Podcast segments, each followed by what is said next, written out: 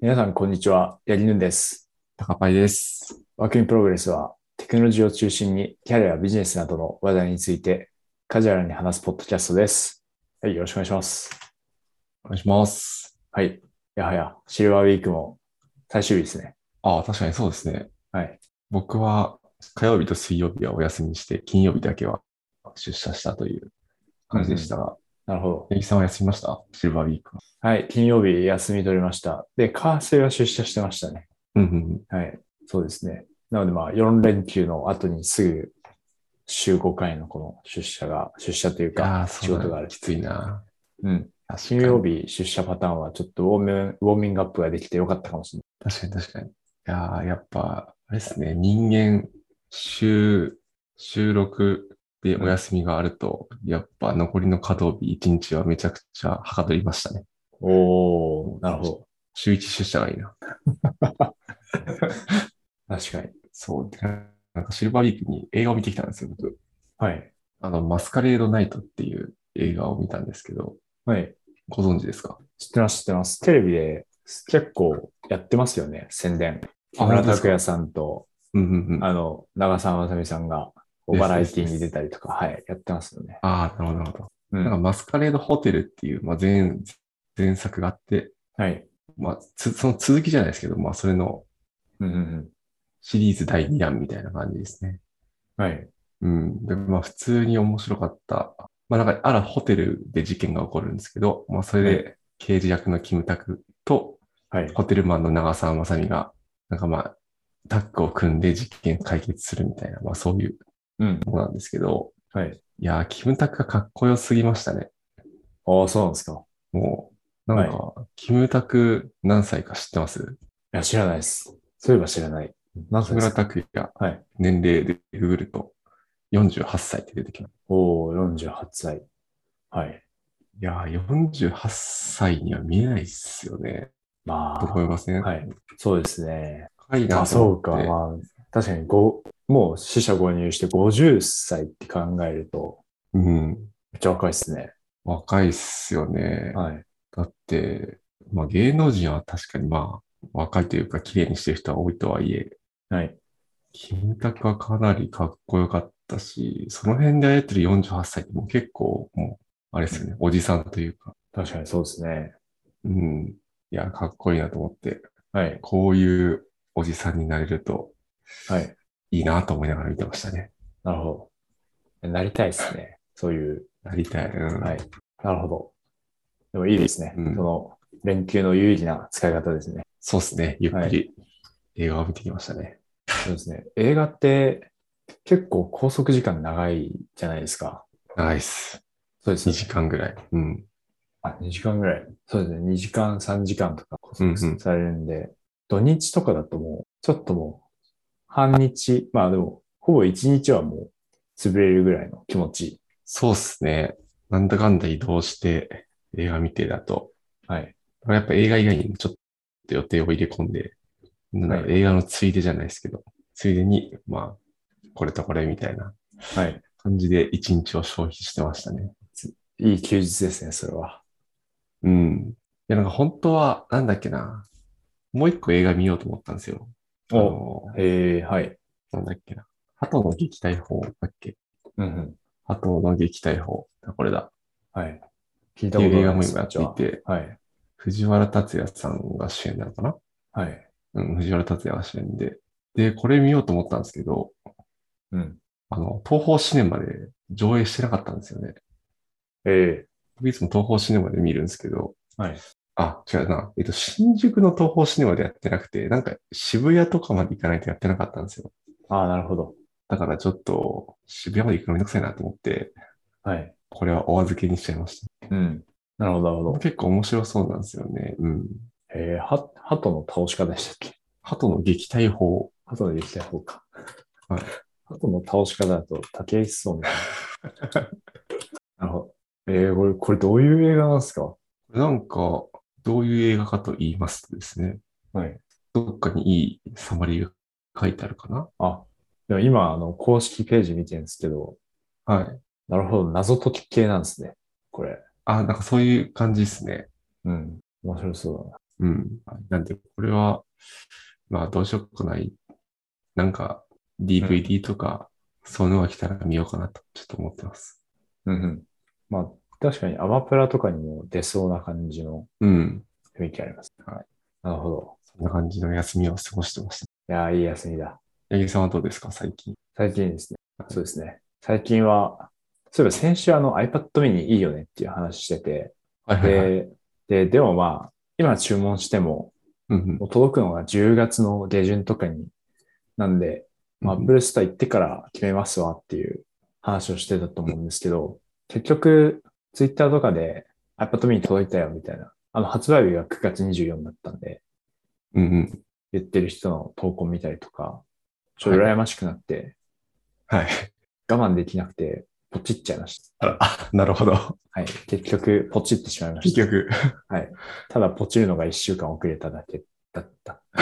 いや、でもちゃんと一週間、その、考えた結果、ポチるっていう。いや、大事じゃないですか、その考える時間。まあ、そうか。確かに、衝動に任せないっていうのは、そうっすよ。はい、大事かもしれない。はポチっちゃいましたね。今回は、い結構カラーバリエーションがあるんでしたっけカラーバリエーション4 iPad 種 mini あります。はい。あ、4種類あるのか。はい。何色買ったんですか僕はですね、普通に冒険せずスペースグレーを買っちゃいました。はいはい。あ、いいっすね。スペースグレーが良さそう。僕も買うならスペースグレーだな。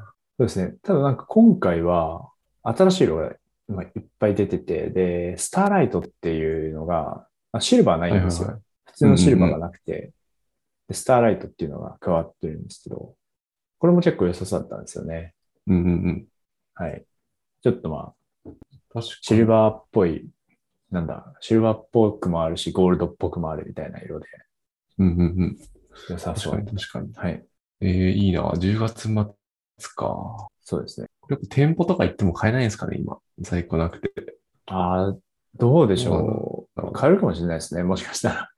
わかんない。う。。売ってないいからわかんないですけど。でも、その iPad 系売ってんのって、Apple Store だけじゃなくて、携帯のキャリアとか、電気屋さんとかあるじゃないですか。だからどっか行き、探し求めれば買える気もちょっとあする可能性も。うん。はいなるほど。いいな、いいな。はい。すごい楽しみにしてますよ。いいっすね。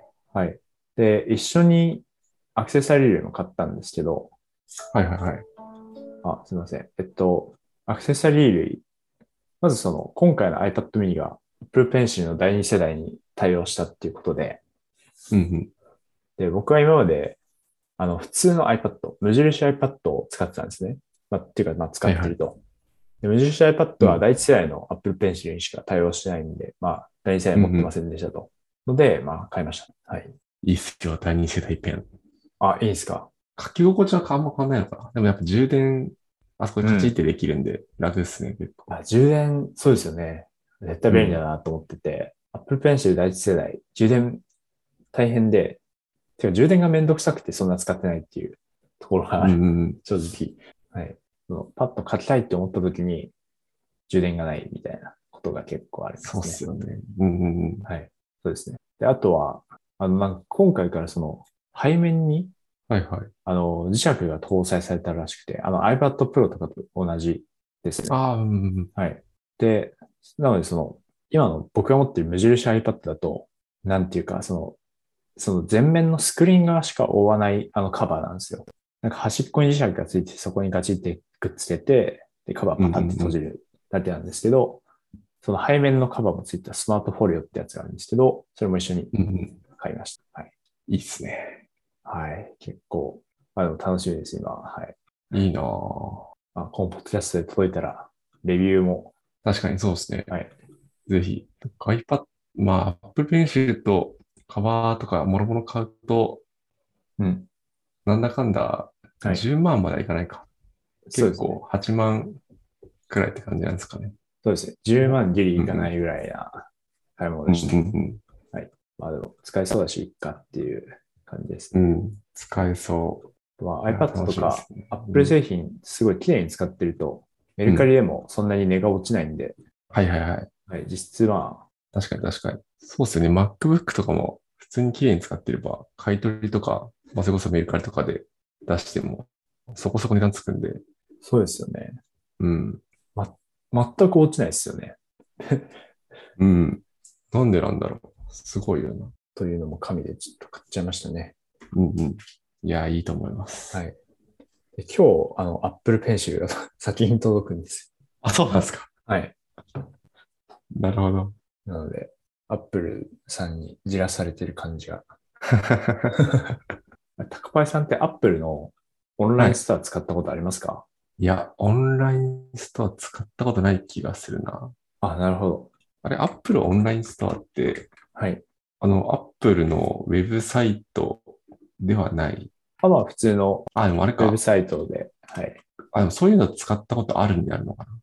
あ、そうなんですか。ウェブサイトから注文して、ウェブサイトから注文して、はい。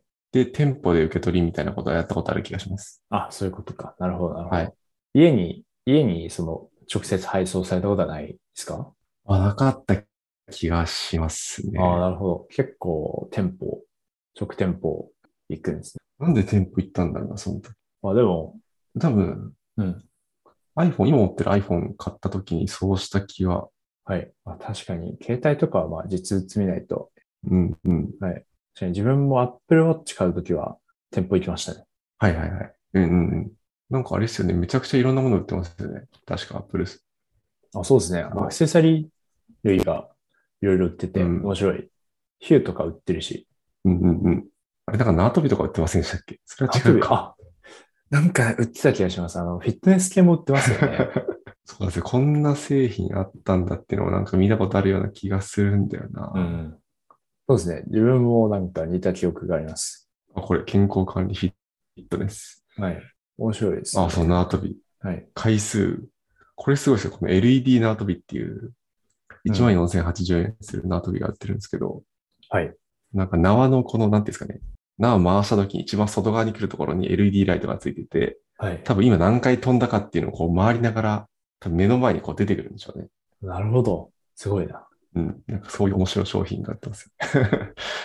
いるのか感はすごいけど。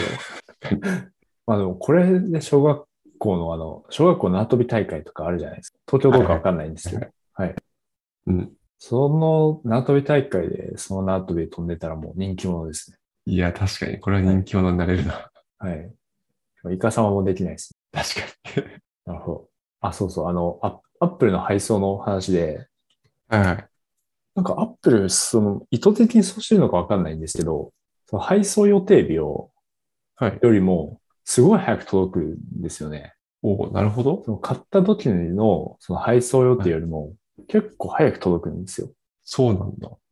はい。で、今回の iPad mini もなんかそういう感じなんですかあ、でもそれはわかんないんですけど、ただ、あアちょっとッイプメールジペわかんンないシル、アップルペンシルも、うんその買った時は、なんか、9月28とか書いてあって、うんうん。で、で、えっと、まあ、昨日その、昨日か、一昨日か忘れましたけど、その注文が処理されて、で、明日届きますみたいな。あ、今日届き、今日届きますって思って。っていうことが結えー構多いんですよね。確かに。はい。確かに。意意図図的にやっ的てなんののかかなわかんないんですけど、はい。高林さんも同じような現象を経験されたら、されてたら、そうのかなるほどってちょっと思ったんですけど。でも、意図的にやってんのかなうん。まあ、あんまり悪い気はしないですよね。早く届く分には。そうですね。はい。なので、まあ、遅らす、あれ、あえて、すごい、安全な配送予定日を うん。やってるのかもしれないですね。確かに、確かうん。まあ、実えー際、じゃあどうなんでしょうね。その、うんそういに。う、 iPad mini も届くんじゃないですか、明日ぐらいに、もしかしたら。だといいですね。 だといいですね。本当に。まあ、ちょっと淡い期待はうんうんうんしつつも、はい。はい。はい。なんかそんな最近でした。はい。なるほど、なるほど。楽しみですね。じゃあ、10月末が。あ楽しいですね。はい。はい。では今日はですね、メインテーマはいなんですけど、はい。ですね、えっと、ネットフリックスで今、エビテストが連載され、えエビテストに関する記事が連載されてますと。うんうん。はい。で、第1弾が、えーこれ、これ第1弾と言っていいかわかんないんですけど、その、ディシジョンメイキング at Netflix っていうブログがですね、突如として、えー9月の8日にポストされて、で、なんかこのブログ自体は、Netflix の連載始まるよ、みたいなうんうんうん。感じの記事だったんですけど。はい。で、そこから、とこれがポストされたのが多分9月24とかだったので、うん。あー約2週間空いて、テストされましたと。うん。で、それがですね、What is an AB test っていう記事がポストされてて、で、これを読んでたんですけど、読んでて、あの、ちょっとツイッターとかにも書いたんですけど、なんかタイトル見た感じ、あ最初はその AB テストの概要の説明から入るのかっていううん概要の説明、AB テストって、なんかまあスプリットして、こう効果を検証する方法ですよ、みたいなうんうん。のが書かれてるのかなっていうことを想像したんですけど、まあ、実際は、あそこも書いてあるんですけど、はいはあと、その実際に Netflix にリリースされた施策い。うんはこうやって評価したよみたいなことうん。もえ結構手厚めにですね、書いてあって、あ、そうなんだ。はい、すごい面白かったので、ちょっとポッドキャストでも話していこうかなと思います。はい。はい。じゃあ話し始めちゃいますねこ。れな。はい。ブックマークだけしてますよ。僕も。おおなるほど。まだちゃんと読んでない。この連載が始まることを知っていて、はい。ああと思って、ブックマークして、まだ読んでない。なるほど、なるほど。はい。はい。なんか僕もそのいきなり、あ、記事来たなっていうのは分かってたんですけど、うん。なんかまあいきなり読まなくてもいいかなって思ってたんですけど、その、そのタイトル的にまあ、エビテストの解説か、みたいな、うん。ちょっと期待値でいたので、ここまで急いで読まなかったんですけど、結果的にすごい面白かったです。ほうほうほはい。はい。なんかちょっといきなり余談なんですけど、う。はい。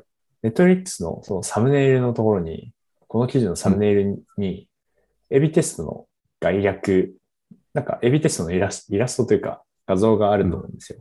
はい、ありますね。はい。で、これがですね、結構クオリティ高いなって思ってて、はいはいはいはい。はい。で僕もなん、その、ちょっと前に書いたブログで、うんブログっていうか、うん、まあ、登登壇だな。その登壇の資料で似たような図を書いてたんですけど、うん。はいはいはい。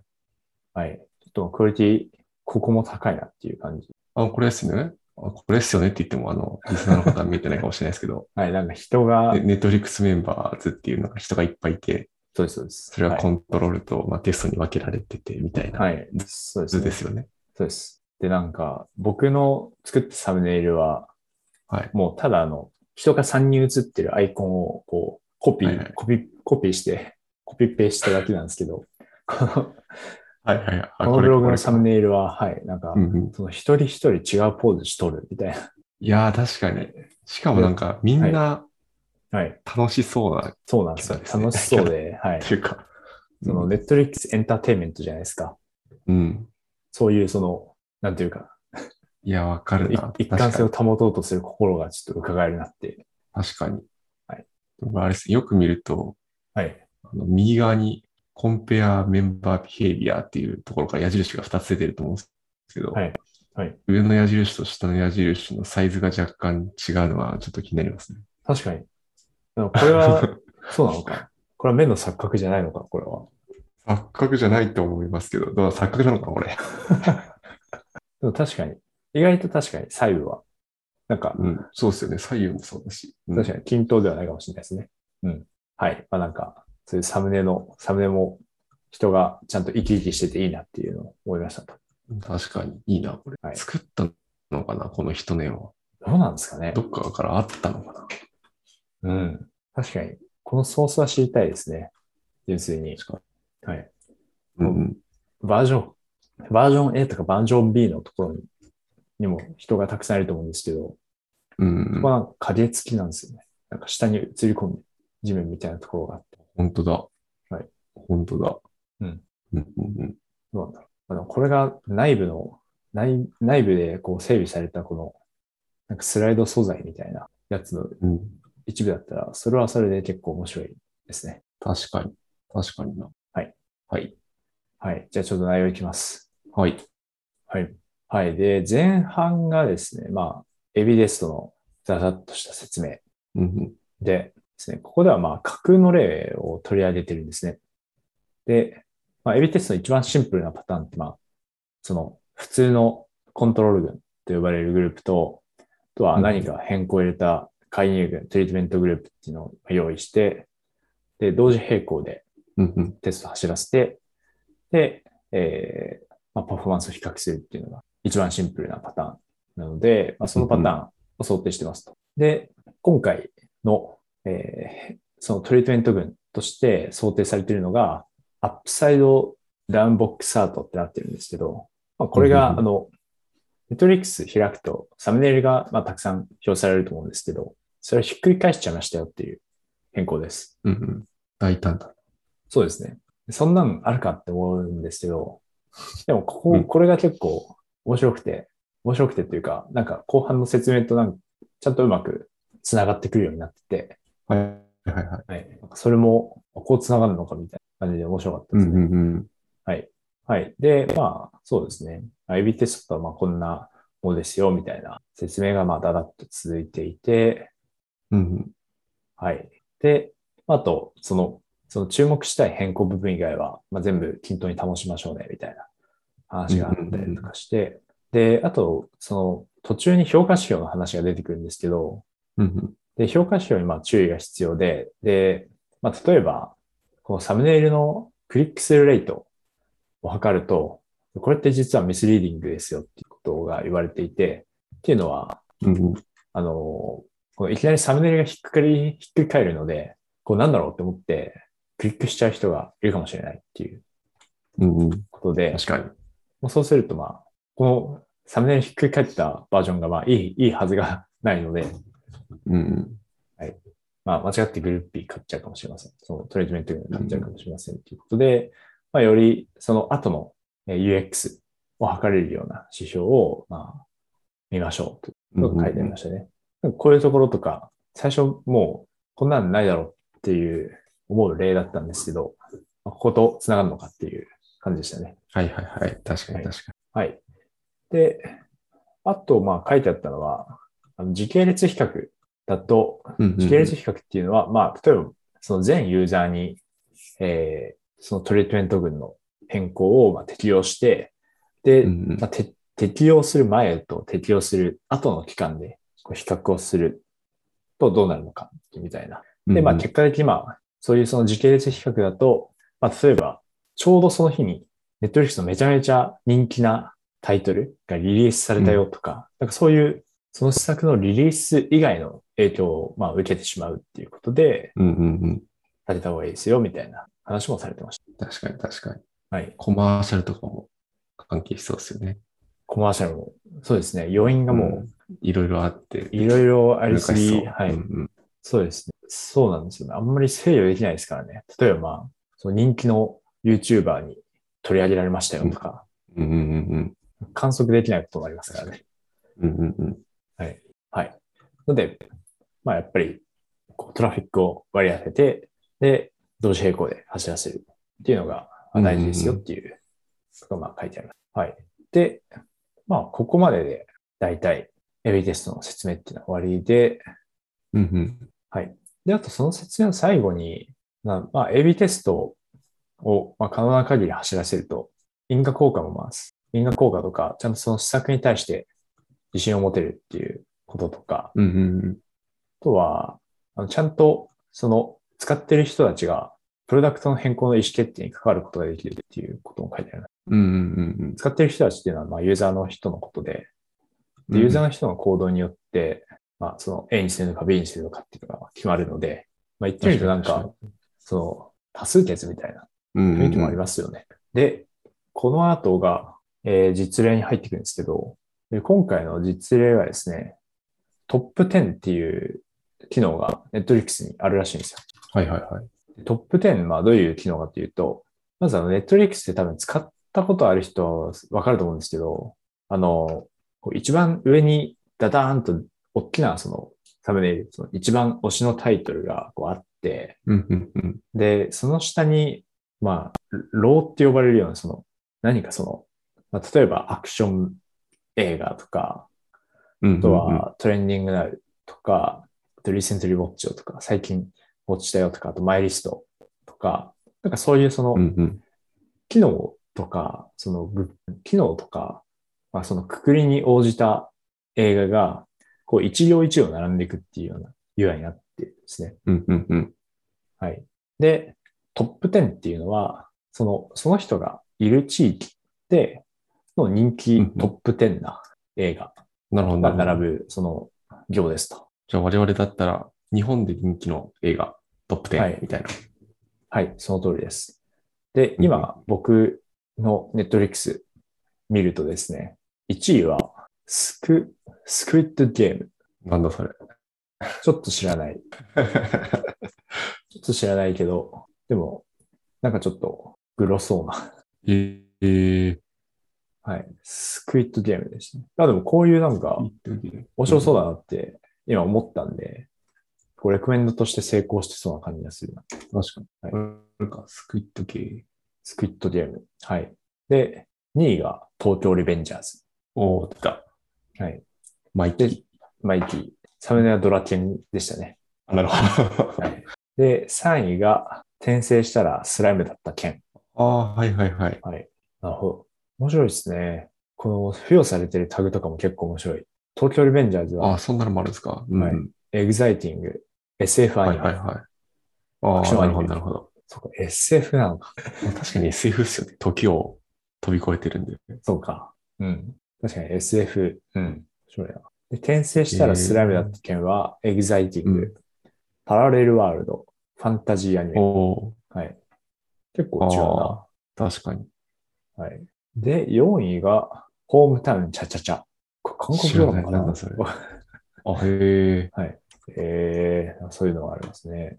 で、4位が、月が導く異世界道中。あ、これわかんない。わかんない。それアニメですかアニメじゃないか。アニメですね。アニメです。アニメか。ええ。はい。えー、なんか、異世界系がなんか入ってるんですかわかんないです。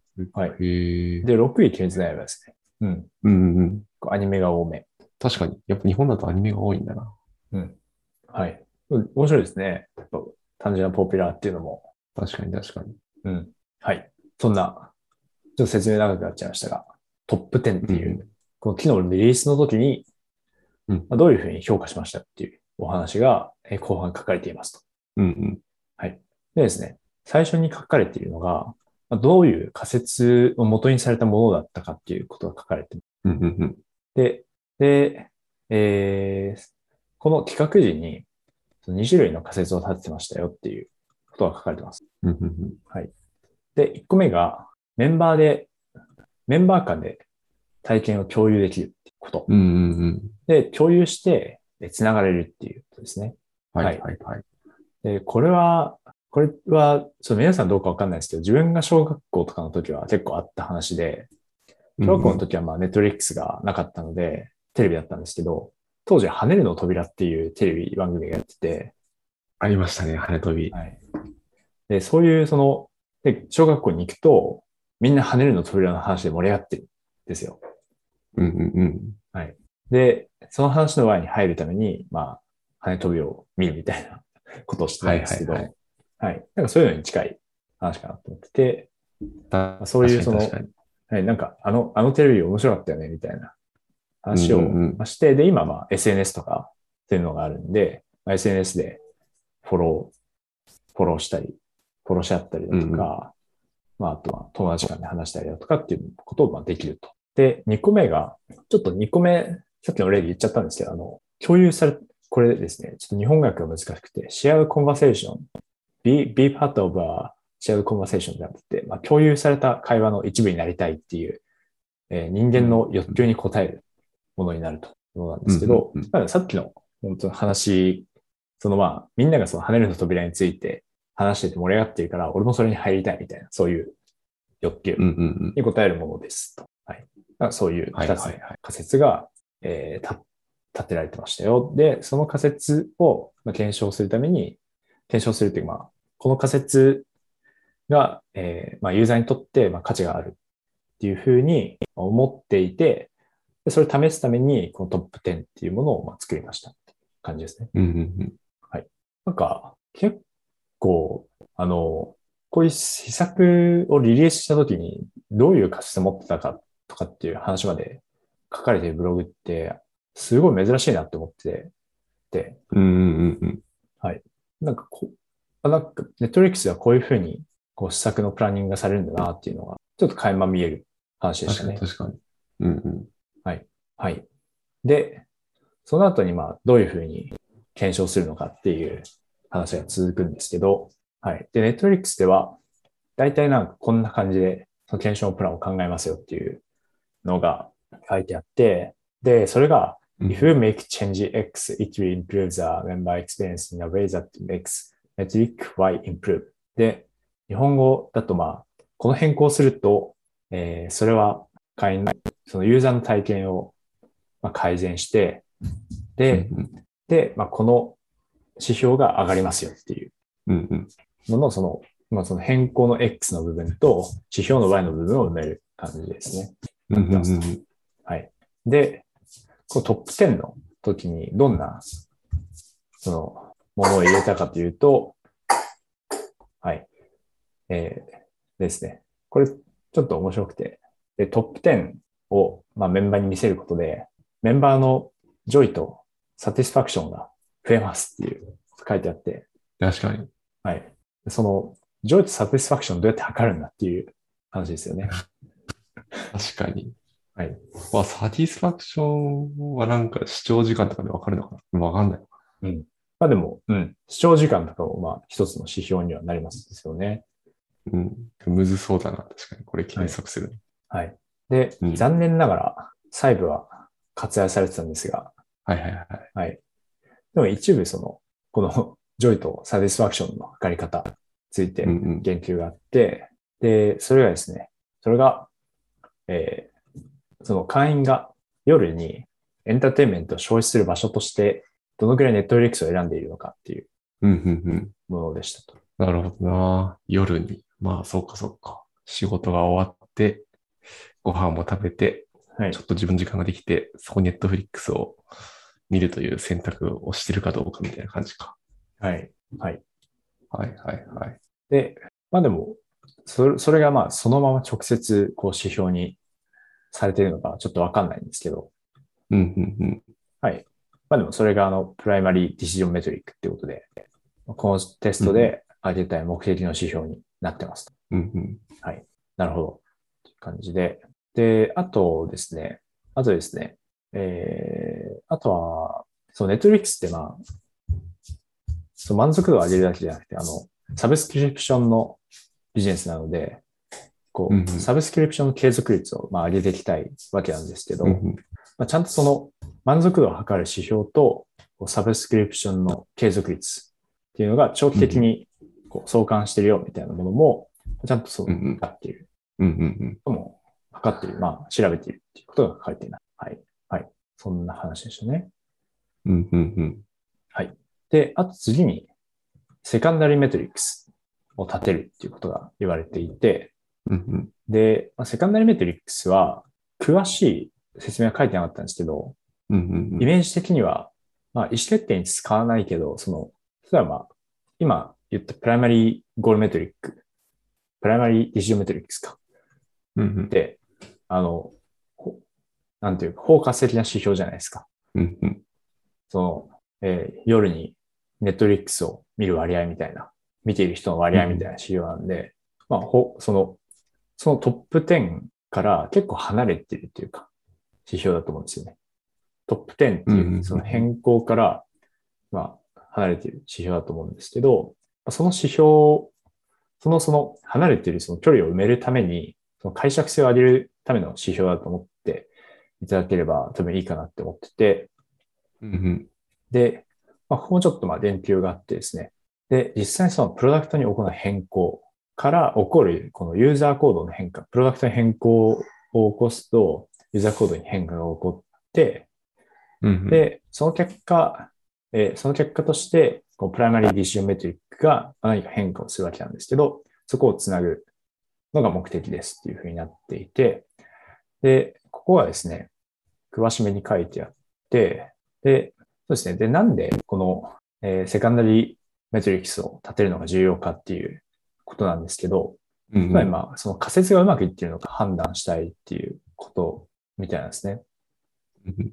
で、つまりまあ、その、まあ、意図通りそのトップ10が機能して、で、トータルが上がってるのか、もしくはそのトップ10は全然ダメだったけど、まあ、偶然による動きで、その全体のものも上がってるのかっていうのを判断したいっうんうんうんていうことでしたと。はい。で、どんなえー指標が測られているのかっていうことなんですけど、例えばですね、えー例えば、そのトップ10のその色の中に表示されていたそのタイトル、そのまあ動画の再生回数ですね。うんうんで、まあ、それはそのトップ10がまあユーザーにとっていいものであれば、まあ、みんなそこから見るので、うん。うんうん。そのトップ10に表示されてたタイトルの再生回数はまあ AB の比較で上がるはずですっていう仮うんう説んがあります。はい。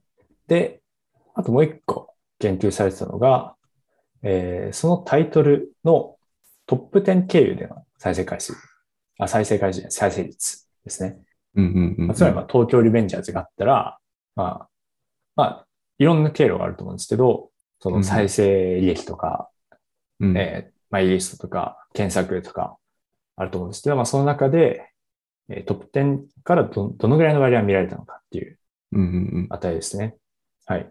で、まあ、これは、まあ、AB 比較は多分できないんですけど、そのトップ10がない状態はゼロなんで、うん。うんうん。できないんですけど、まあでも、別にまあ比較ができないからといって、見ることに意味がないわけではないので、うんうん。まあ、きちっとその一定割合、一定数、トップ10から見られているよねっていうのを確かめるのはいいいいかなと思います。いいなと思いま確かにす。確かに。はい。そうっすよ。検索から、まあ例えばですけど、検索から見られる割合が一番高くで、うんなんだろう、30%みたいな時が、30%みたいな数値が出てる時に、はい。トップ10だと、まあこれぐらい出てると、まあその、例えば検索の経由と同じぐらいの人は見てるんで良さそうとか、なんかそういうことは言えそうっすよね。そうですね。うんうん。はい。はい。というのが、えーセカンダリメトリックスについて触れられていた、まあ、ざっくりとした話。でう、ん最後にガードレールについても触れられてます。はい。で、まあ、ガードレールは、その、まあ、AB テストによって何かその、ユーザー体験が既存されたり、ビジネスが大きく既存されたりっていうのをまあ防ぐためにうんうんまあ設定してるんですけど、で、ここでもですね、そのガードレールの一例が取り上げられていて、うん。うんで、それはあの、お問い合わせの数です。うん。うんはい。で、まあ、お問い合わせの数とか、お問い合わせ率とか、まあ、変更から離れてはいるものの、その、まあ、もし、その変更が意図しない体験の悪化とかを起こしてたときに、例えば、まあ、お問い合わせ数増えるとか、まあ、あると思うんで、そういうそのダウンサイドも取れるようにしてますうんうんうん。という話がされてました。はい。なるほど。はい。はい。で、そんな指標群を用いて評価したようです。はい。うんうんうんうん。っていう話でしたね。はい。そうですね。はい。あとは、そうですね。大きくはまあ、その、まあ、最初にまあ仮説を立てて、で、プロダクトに変更が起こって、うんうで、ん次にまあ、プライマリーディッションメトリックを決めて、で、その次セカンダリーメトリックス決めて、で、ガードレール。まあ、これは多分、同じのを用いてると思うんですけど、同じのを使ってる感じがするんですけど、そうですね。えっと、はい、ガードレールも設定して、でテストを走らせて、えー比較を行って、リリース可否を判断するっていうことでしたと。うんうんうん。はい。なるほど、ありがとうございます。あなんか次回はこれを話しますよみたいなのも書いてありますね。あ、次回も書いてありますコントロール。なんかサマリーのところに、はい。ネクストタイムで、次は基本的な統計の概念についてうんうん。説明しますよみたいなことを書いてあります。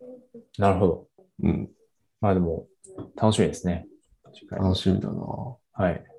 い。リスナーの方も気になる方はぜひ、Netflix テックブログをフォローしてもらえると、多分通知が来るので、概要欄からぜひ飛んでみてください。はい。我々は Netflix の人ではないですが。はい、そうですね。まあでも、このポッドキャストで、えー投稿があるたびに、ちょっと解説うんうん。会を設けていこうかなって確かいに良さう気はすごいしてるので、うん。はい。ぜひぜひ、ポッドキャスト自体もやっていきま聞いて、はい、聞いていただけるとありがたいですね。確かに、そっちの経路で言うべきでしたね。ぜひ、あの、リスナーの皆さん、ポッドキャストのフォローをよろしくお願いします。はい。という感じで、なブログで、うん。なんか個人的にはすごい、あの、ん現場感というか、手触り感があるブログでしたね。うんうんはい。っていうのは、まあ、仮説、具体的にどういう仮説を立てて、こう、プロダクトの変更があったよとか、とか、あと、その実際にどういう指標で評価したよとか、そういう話の具体的なところが、こういうブログとかで取り上げられることって、まあ、き希少なと思ってて、うんうん。はい。で、今回はまあ、その具体のところに触れてくださってたので、はい、すごいいいブログでしたね。読んでよかった。確かに確かに。はい。はい。っていうようなお話でした。はい、はいありがとうございます。はい。では、メインのトピックはこんな感じなんですけど、最後にはい。タカパイさんから告知が。そうなんですよ。実ははい告知がありましてですね。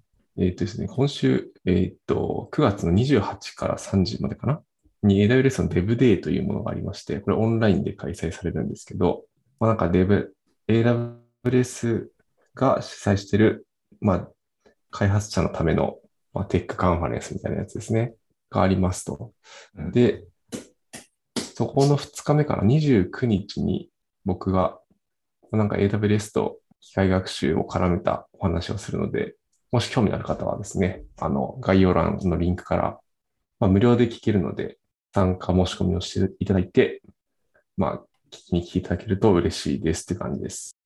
はい。結構いろいろ面白そうなセッションが、まあ、他にもいくつかあって、はい。まあ、ゲストでですね、藤原が、お笑い芸人の藤原が進行役で参加するとかもあるんで、うんうん。これはなんか AI の大喜利対決で、はい伝承戦というのがあって、まあ多分それの進行役でうんうんうん AI はプロをうならせるボケを繰り出せるのかみたい なのがあるの。これも普通に面白そうですね。これあは面白そうですね D2 の2日目、うん、29日の6時ぐらいからかな。18時ぐらいからやるので、はい。うん。ぜひぜひ、はい、興味のある方は参加登録してみてください。なるほど。面白いな。なんかその、笑い関係でいくと、ちょっと前にダジャレ判定 AI もありましたよね。ちょっと前というか結構前か。ああー、ありましたね。はい。実際にあ布った団が気が飛すぶる。うんうんうやんつ。。はいあありました、ありました。あの話とかもすごい面白かったですよね。確かに面白かったな。今回はえ AI 自身がボケる。あ、大喜利するのか。うん、ぽいっすね。えー、なるほど。ちょっとどういう感じになるんだろうな。楽しみなんですようねん、これ。そしてちょっと何に使うのかもちょっと気になりますね。確かに。あれなのかな、でも、それこそ、アレクサとか、なんかそういうのに搭載されるんだかあ、なるほど。確かに、僕んちは Google ホームですけど、ら。はいはい。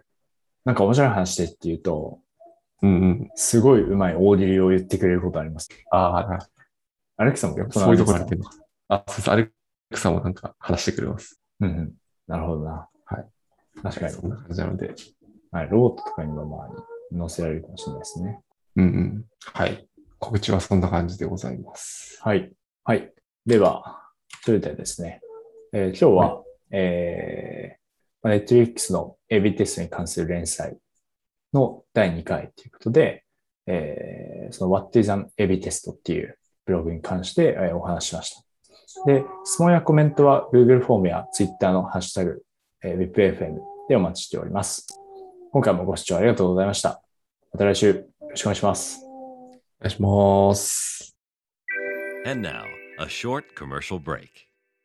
エンジニアの採用にお困りではないですか候補者とのマッチ率を高めたい、辞退率を下げたいという課題がある場合、ポッドキャストの活用がおすすめです。音声だからこそ伝えられる深い情報で、候補者の興味・関心を高めることができます。